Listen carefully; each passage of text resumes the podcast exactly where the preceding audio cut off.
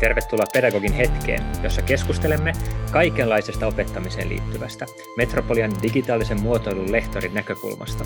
Varoitus kuitenkin, että vaikka teemme tätä podcastia työaikana, niin se mitä sanomme ei välttämättä edusta Metropolian virallista kantaa. Täällä keskustelemassa tänään minä, Markus ja kollegani Juhana.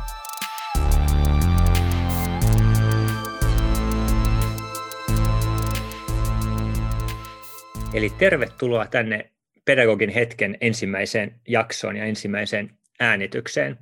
Täällä paikalla tosiaan minä, Markus ja kollegani Juhana, ja, ja tarkoituksemme olisi puhua pedagogiikasta digitaalisen muotoilun lehtorin näkökulmasta. Ja nyt kun tämä on ensimmäinen kerta, niin luodaan vähän pohjaa sille, että mistä me tulemme puhumaan jatkossa tulevissa jaksoissa, joita toivottavasti vielä äänitämme jonain päivänä. Niin tota, jos aloitetaan esittelyillä, Juhana, haluaisitko sanoa jotain itsestäsi? No kyllä vaan, mä olen siis Kokkosen Juhana ollut digitaalisen muotoilun, se on ollut eri nimellä aikaisemmin, mutta nykyään ollaan tosiaan digitaalinen muotoilu, niin onkohan mä ollut kohta parikymmentä vuotta täällä Metropoliassa ja sitä edeltävissä organisaatioissa niin opettajana, lehtorina. Opetan e- erityisesti jonkinlaisia oppimisen taitoja itse asiassa meidän opiskelijoille ja ja, ja muita tällaisia niin kuin ajatteluun, liittyviä, ajatteluun liittyviä taitoja. Että se on ehkä semmoinen niin kuin mun keskeinen asia, mitä opetan. Ja mitä digitaalinen muotoilu taas sitten on, niin siihen voidaan palata ehkä sen jälkeen, kun Markus on esitellyt itsensä. Joo, eli tota, mä oon tosiaan Markus Norrenen ja mä oon ollut tässä samassa digitaalisessa muotoilussa tai sen aikaisemmissa versioissa niin yli 15 vuotta jo, en jaksa laskea sormilla tarkkaan, että montako vuotta. Ja tota, mm, mun päävastuu alusta asti täällä on ollut se tekninen opetus. Ö, opetetaan tosiaankin digitaalisia muotoilulioita on tarkoitus tulla, ja ajatuksemme on kai, että niiden pitäisi ymmärtää vähän niin kuin aika monesta asiasta jotain. Aika, ö, joo. Ja yksi näistä monista asioista, joita heidän pitäisi ymmärtää, on sitten tekninen, tekninen vähän frontend koodaus ja sen tyylinen, ja tämä on ollut mun vastuulla täällä alusta asti. Sen lisäksi on toki opettanut vähän muitakin asioita, mitä nyt liittyy tähän alaamme. Joo. Ja digitaalinen muotoilu tosiaan nyt äh, on hyvin epämääräinen asia. Eli käytännössä kaikki, mikä liittyy digitalisaatioon, voi olla digitaalis, digitaaliseen muotoiluun liittyvää. Ja voisi ajatella, että meidän, meidän alakin on niin kuin muuttunut aika paljon ja se, mitä, mitä meillä tavallaan tehdään nykyään, niin on, on muuttunut aikojen saatossa paljonkin, mutta jos se nyt yksinkertaistaisi, että mitä meidän opiskelijat suurin piirtein puuhailee, niin he on niin kuin, heistä tulee suunnittelun ammattilaisia erilaisten digitaalisten palveluiden, appien, verkkosivujen, tai jonkun laajempien palvelukokonaisuuksien, joihin kuuluu sitten jotain muutakin kuin digitaalista ulottuvuutta, niin tällaisten asioiden suunnittelijoita ja me yritetään parhaamme mukaan pysyä, pysyä mukana. Joo, tähän on tosiaan muuttunut vuosien varrella. Jotenkin tämä tota, design-ajattelu ja kaikki suunnitteluun liittyvät menetelmät, niin ne on ottanut yhä suuremman ja suuremman roolin siinä, mitä opetetaan ja tullut niin kuin keskeisempään rooli, mutta onhan meillä joitain perusperiaatteita ollut niin kuin ihan alusta asti joku tällainen kriittinen ajattelu sitä kohtaa, mitä tehdään ja sellainen. Mä olen itse vähän luetellut tai miettinyt, että minkälaisia asioita täällä, mitä digitaalisessa muotoilussa, niin kuin, että mitä ne, he osaavat, nämä opiskelijat, niin että käyttäjälähtöinen suunnittelu, UX-suunnittelu, kaikki verkkoteknologiat, informaatioarkkitehtuuri, sosiaalisen median konseptit ja palvelut on jonkin verran mukana siinä ja vuorovaikutteiset toiminnallisuudet ja tällaisia asioita noin niin kuin lyhyesti lueteltuna. Kyllä vaan.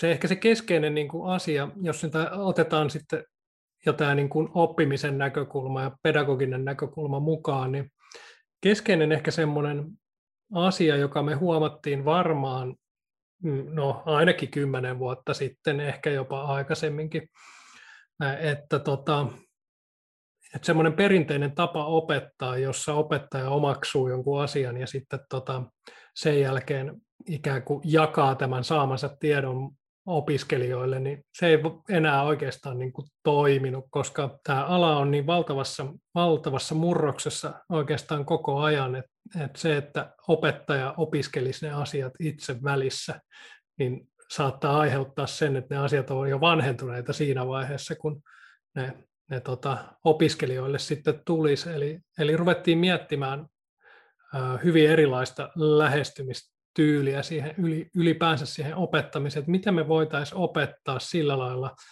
että meidän ei tarvitse tehdä tätä kuin opettajan oppimisväliliikettä siinä välissä, vaan että miten me voitaisiin yhdessä opiskelijoiden kanssa tutkia ja, ja oppia asioita. Ja tähän liittyen ollaan, ollaan sitten tehty niin kuin paljon itse asiassa sellaisia mun mielestä aika isojakin muutoksia siihen niin kuin ajattelun siitä, että miten, miten opettaminen tapahtuu, mutta se lähtee tavallaan siitä niin kuin epämääräisyydestä ja siitä, että, että, että ei tiedetä, mihin koulutetaan. Ja, ja sen takia, sen takia sitten ollaan tehty tavallaan valintoja, että just painotetaan esimerkiksi tämmöisiä niin kuin ajattelun taitoja, opiskelutaitoja ja muita sellaisia niin kuin, tietysti tämmöisiä niin kuin metataitoja, jotka, jotka sitten toivottavasti auttaa näitä meidän opiskelijoita myös työelämässä valmistumisen jälkeen silloin, kun he, he ovat siellä paikan päällä ja pitäisi taas jotain uutta ottaa, ottaa haltuun. Joo, toi kuvastaa meidän alaa kokonaisuutena niin hyvin, tai toi oli hyvä toi, että emme tiedä, mihin, mihin me koulutetaan. Kaikki muuttuu niin nopeasti ja ne skillit, taidot, mitä tarvii osata, niin on ihan mahdotonta sanoa tässä vaiheessa, että mitä ne sitten olisivat siinä vaiheessa, kun ovat työelämässä tai kun niitä tarvii. Ja tota, tämä on ollut opettajana myös aika hauska sellainen niin kuin, muutos. Kyllä mä muistan, että alussa niin kuin stressas tosi paljon sitä, että pitää osata kaikkea, pitää jotenkin ymmärtää kaikkea. Sitten pikkuhiljaa se siirtyminen on ollut enemmän sellaisiin menetelmiin. Ja nimenomaan ehkä se, mitä sä sanot, mihin voisi tarttua, oli se yhdessä tekeminen ja yhdessä oppiminen opiskelijoiden kanssa. Et aina mun on ollut sellainen käsitys kanssa, että mä en voi niin kuin tuputtaa muille mun tapaa nähdä, miten asiat ovat yhteydessä toisiinsa, sitä niin kuin kokonaisuutta, vaan että se, että jokainen hankkii sen tiedon, prosessoi sitä, reflektoi sitä ja sitten luo niitä assosiaatioita niin kuin oman historiansa ja oman käsityksensä maailmasta, niin tällä tapaa siinä on vähän enemmän järkeä. Sitten kun se jakaa vielä muiden kanssa ja keskustelee muiden kanssa, ja opettajakin on yksi näistä muista, jonka kanssa niitä käydään läpi ja mietitään, että miten tämä saattaa olla, niin jokainen saa sitten muodostettua jotenkin ehe, eheämmän kuvan, kartan, verkoston siitä, että mikä, mikä tässä on niin oleellista, mitä pitää osata, mitä tämä tarkoittaa. Ja tästä tulee tämä koko, niin kuin tykkään itse sanoa, se on mun luonne, että, että me opetetaan kriittistä ajattelua, niin se tulee sitten keskeisen siihen kanssa, että kysytään, että miksi ja tota, niin mitä varten, ja onko tämä nyt oikeasti hyvä asia yleensäkään niin kuin yhteiskunnassa, mutta siis selvitetään just sitä, että onko vaihtoehtoja. Kyllä vaan. Mä, mä itse kirjasin tähän niin kuin, tämmöisiä tavallaan niin kuin itselleni tärkeitä arvoja. Täytyy niin kuin muistaa myös, että, että kun me puhutaan digitaalisen muotoilun opettamisesta, niin loppujen lopuksi varmaan jokainen opettaja puhuu omista asioistaan. Et, et et meilläkin Markuksen kanssa, vaikka on paljon niin yhteistä ja jaettua ja opetetaan osittain yhdessä ja jaetaan samanlaisia menetelmiä, niin meillä on varmaan loppujen lopuksi vähän erilaiset näkemykset sitten kuitenkin joistain yksityiskohdista tai muista, mutta, mutta minulle ikään kuin nämä digitaalisen, digitaalisen muotoilun arvot olisi esimerkiksi seuraavanlaiset kuin inhimillisyys, joustavuus, läpinäkyvyys, tasa-arvoisuus ja itseohjautuvuus.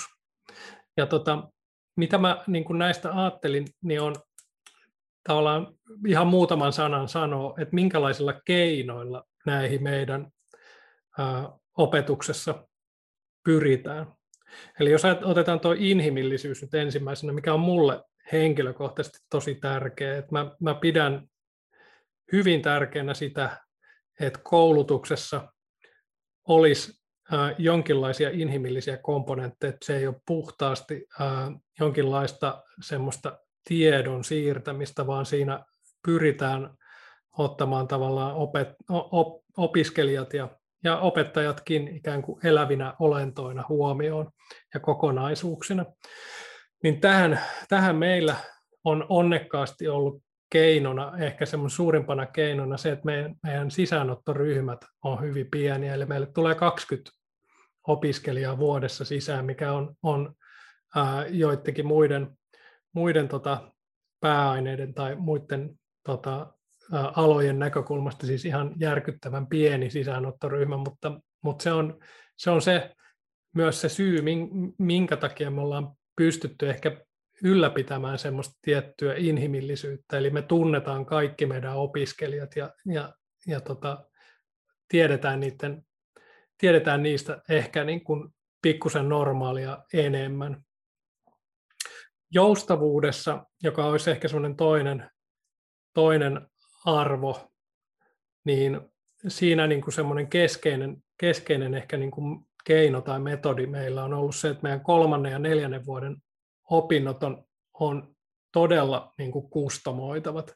Eli meidän opiskelijat pystyy aika vahvasti itse määrittelemään, mitä he haluaa opiskella niin kuin siinä syventymisvaiheessa, ja, ja siitä pysty, pystytään niin kuin opettajien kanssa aika, aika hyvin neuvottelemaan.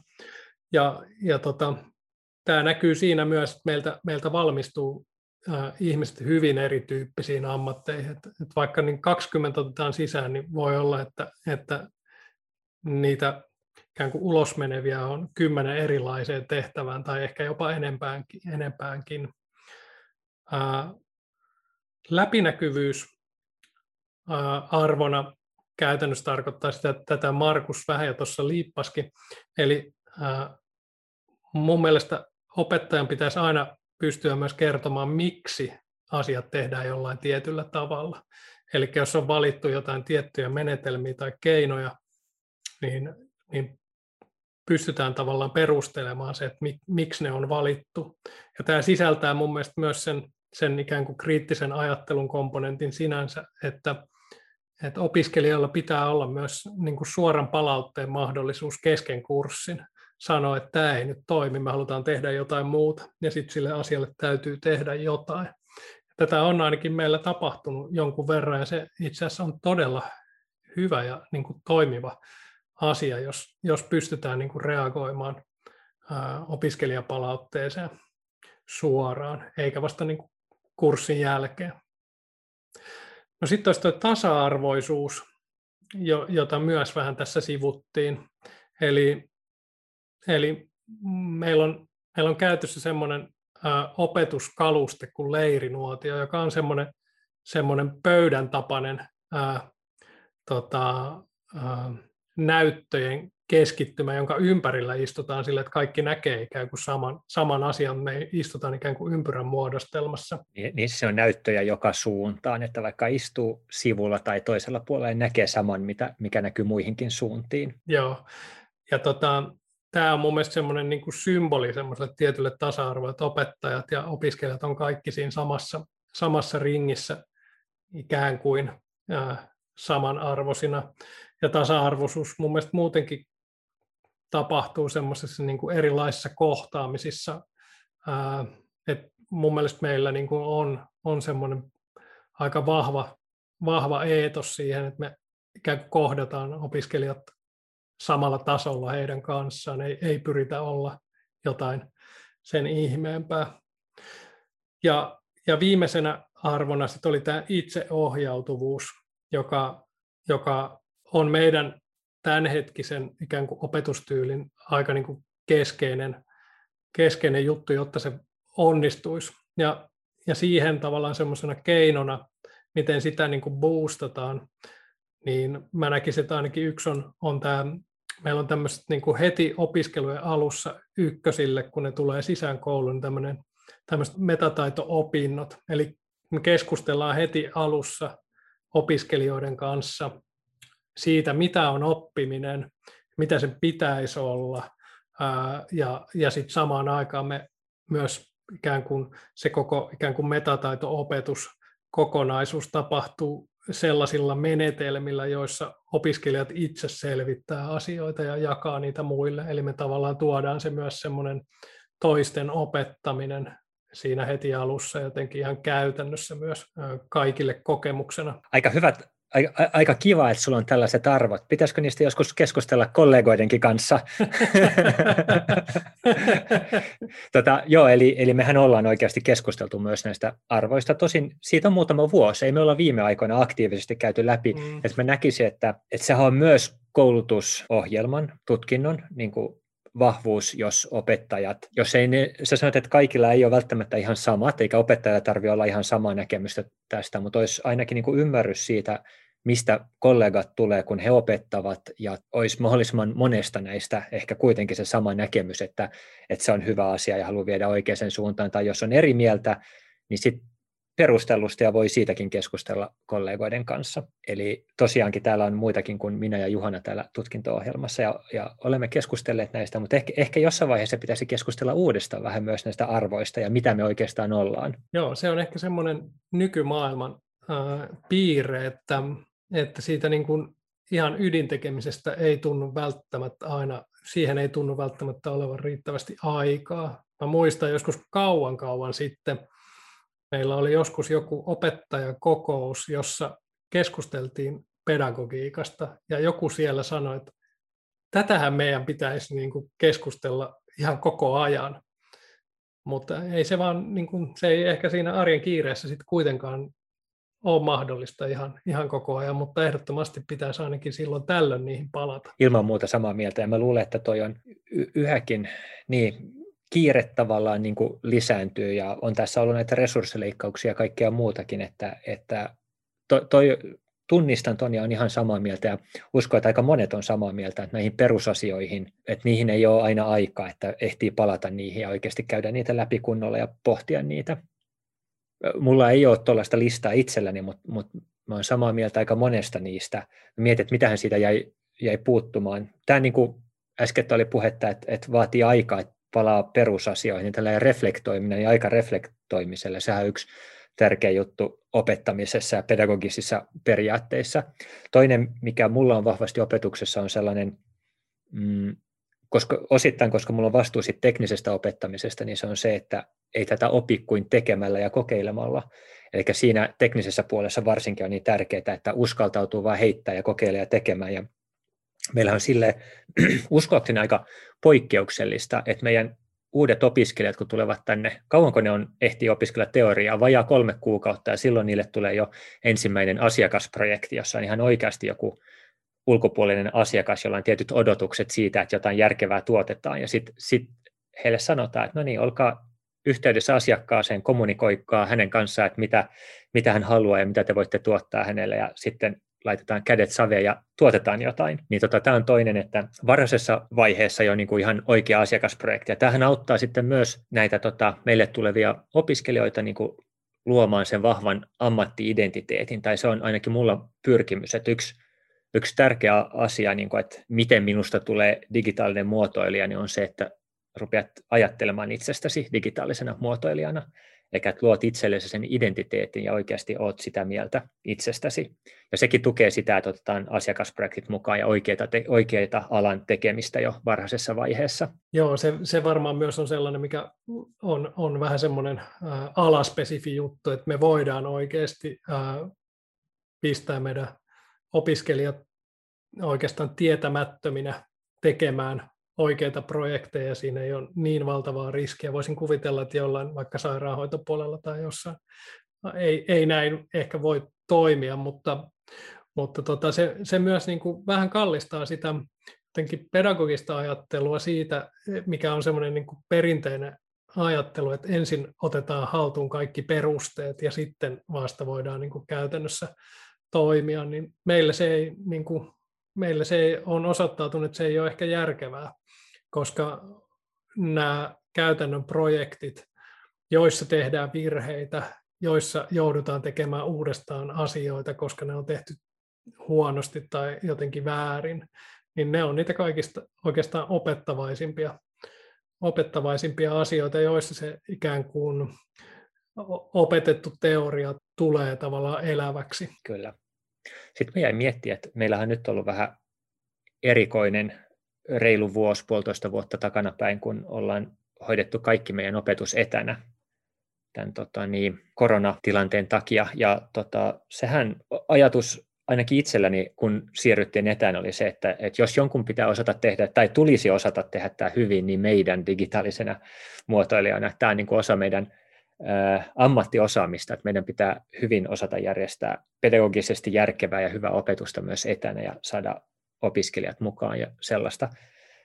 Mitä mieltä oot noista sun arvoista, jotka sä olet kirjannut alas aikaisemmin? Ollaanko me onnistuttu siirtämään niitä etäopetukseen myös, tai mit, mitkä niistä on siirtynyt paremmin ja mitkä huonommin? No tota, mm, tämä on kyllä hyvä kysymys. Äh, ei varmasti ole kaikki onnistunut siirtymään kovin hyvin. Tai, tai jos niitä on onnistuttu siirtämään, niin se on sitten kyllä kaivettu jostain selkänahasta, että se va- vaatii niin kuin enemmän, enemmän sit muskelia ja, ja tekemistä, että ne niin kuin onnistuu. Itseohjautuvuus on itse asiassa onnistunut mun mielestä jopa astetta paremmin kuin livenä, koska, koska jotenkin tämä erikoinen tilanne on ehkä sitten myös ajanut opiskelijat ajattelemaan, että, että heidän täytyy itse tavallaan ottaa vastuuta enemmän siitä opiskelusta. En tiedä minkä takia se on näin, näin ollut, mutta se on mun mielestä ainakin näillä omilla, omilla kursseilla, joita mä oon niin vetänyt, niin on, on onnistunut jopa paremmin.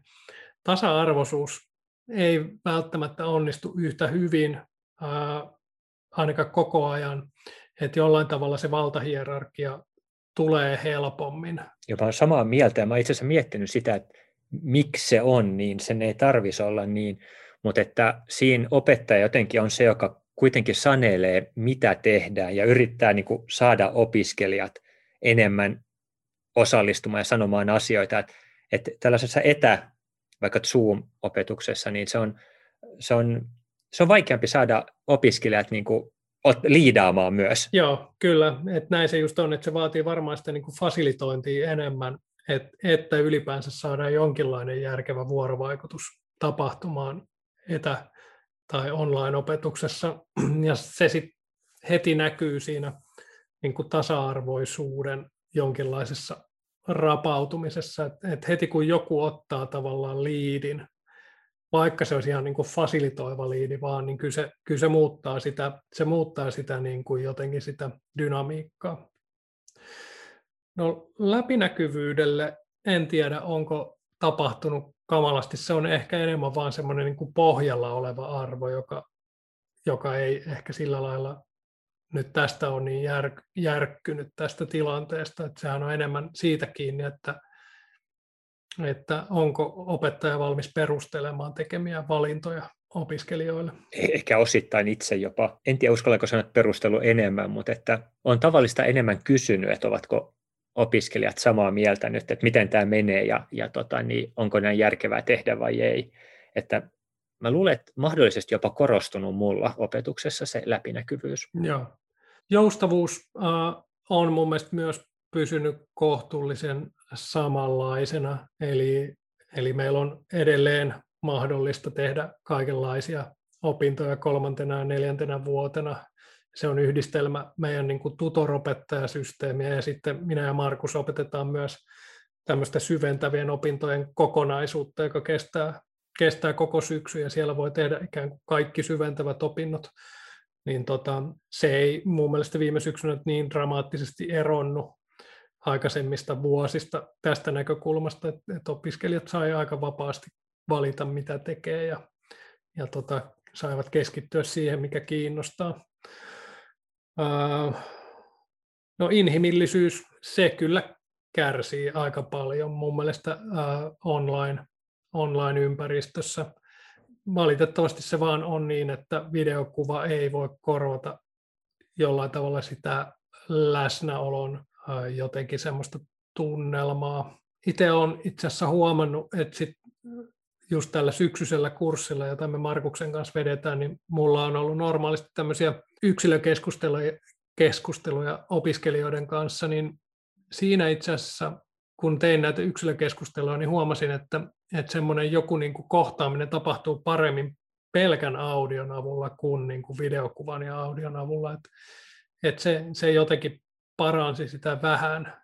Ja sekin on ihan kiinnostava ilmiö, miksi näin on.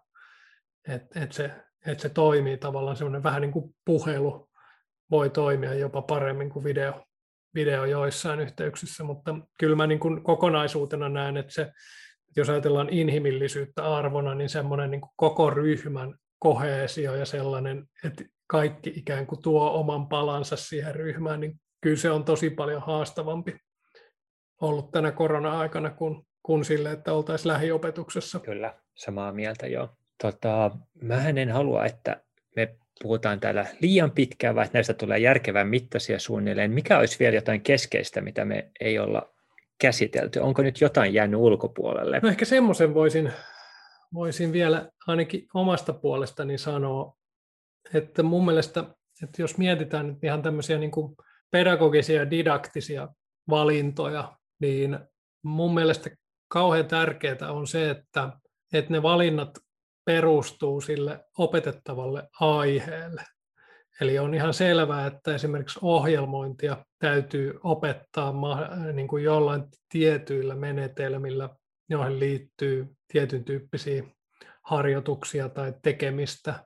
Ja sitten taas jotain niin kuin, vaikka niin kuin ajattelun taitoja kehittävää sisältöä täytyy opettaa vähän eri tavalla. Eli itse ainakin pidän siitä ajatuksesta, että että se ikään kuin pedagoginen patteristo aina suunnitellaan sen opetettavan kurssin sisältöjen näkökulmasta. Että niiden pitäisi olla aina linjassa. Näin varmaan kaikki muutkin opettajat tekee, mutta ajattelin, että se on niin kuin hyvä sanoa ääneen. Joo, eihän siitä voi olla kuin samaa mieltä. Eli meidän näkemyksen kuuluu myös se, että ei ole olemassa yhtä selkeää totuutta aina, että miten kaikki pitää tehdä, vaan tähän on sellaista muutosta kokeilemme ja fluksia, etsitään paras tapa jokaisen tilanteeseen ja jokaisen aiheeseen ja sovelletaan niitä. Että sellainen niin kuin uskallus kokeilla ja heittäytyä ehkä kuitenkin on myös osa sitä niin kuin meidän pedagogiikkaa, mitä me tehdään, että uskaltaa joskus kokeilla jotain vähän uutta ja kummallista ja hassua. Ja mun mielestä, jos on katsonut meidän kollegoita, niin kyllä kaikilla on sellaista, että ne ei pidättäydy siihen vanhassa tutussa, vaan, vaan niin kuin menetelmissä, vaan kokeilevat oikeasti rohkeasti uusia asioita ja se on ehkä, ehkä aika keskeinen juttu. Ja kyllä mä luulen, että se ainakin itsellä ihan niin kuin opettajana niin kuin jaksamiseen vaikuttaa. Se täytyy välillä kokea olevansa, niin kuin, ottavansa riskejä tai, tai olevansa jotenkin, niin kuin, että siellä on joku mahdollisuus epäonnistua. Se pitää jotenkin mm, mielen virkeänä ja, ja tavallaan se halu tavallaan saada se kurssi onnistuneesti päätökseen on, on niin kuin paljon enemmän motivoimassa, jos et sä tiedä, että tuleeko tästä yhtään mitään vai, vai, tota, vai tota, epäonnistutaanko ihan niin kuin dramaattisesti. Joo, ja nythän tämä vuosi etäilyä takanapäin, niin sehän on nimenomaan, tota, niin lähdettiin sille aika, aika sille huolestuneina, että mitä tästä tulee ja kuinka hyvä tästä tulee. Ja, ja meidän opiskelijoilta on enimmäkseen tullut hyvää palautetta, että moni asia on selvästikin onnistunut meillä, ei tietenkään kaikki. Ja tota, nyt me ollaan opittu paljon asioita. Nyt se seuraava vaihe meillä tietenkin olisi tunnistaa, että mitkä ne hyvät asiat on, mitä me ollaan opittu ja mistä me halutaan pitää kiinni ja jatkaa, jatkossa, niin kuin, niin, jatkaa niitä jatkossakin ja miten ne siirtyy sitten mahdollisesti meidän jonkinlaiseen post-korona-maailmaan, että jossa opetus tapahtuu ainakin osittain tai kokonaan taas niin kuin tietyssä tilassa. Joo, tämä on ehkä yhden, yhden podcastin hyvä aihe, että mit, mit, mitä opi, opitaan koronasta. Se saattaisi olla, joo. Varmasti tota, jatkossa, mitä me tullaan podcastissa tässä sarjassa käymään läpi, tuo on yksi hyvä aihe, mutta varmasti käydään vähän mahdollisesti tarkemmin läpi joitain menetelmiä, miten me käytännössä toteutetaan näitä meidän arvoja ja teorioita, mistä ollaan puhuttu tänään. Kyllä vaan. Katsotaan, mitä tulevaisuus tuo tullessa. Ja toinen juttu on se, että jos on aiheideoita tai muuta palautetta meille, niin meillä on myös sähköpostiosoite pedagogin hetki at metropolia.fi.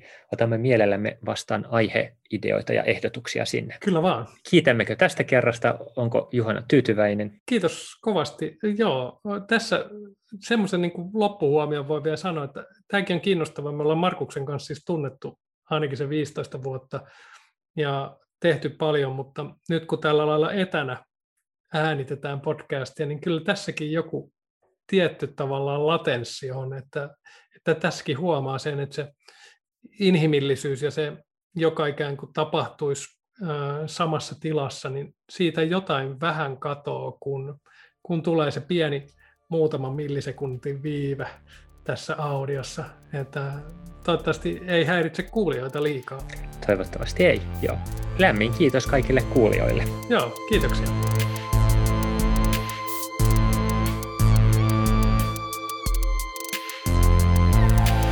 Tämä oli Pedagogin hetki podcast. Löydät meidät Metropolia Metropodia podcast-sarjasta ja myös mistä nyt yleensä kuuntelet podcasteja. Lähetä palautetta, kysymyksiä ja aiheideoita meille osoitteeseen pedagoginhetki at metropolia.fi.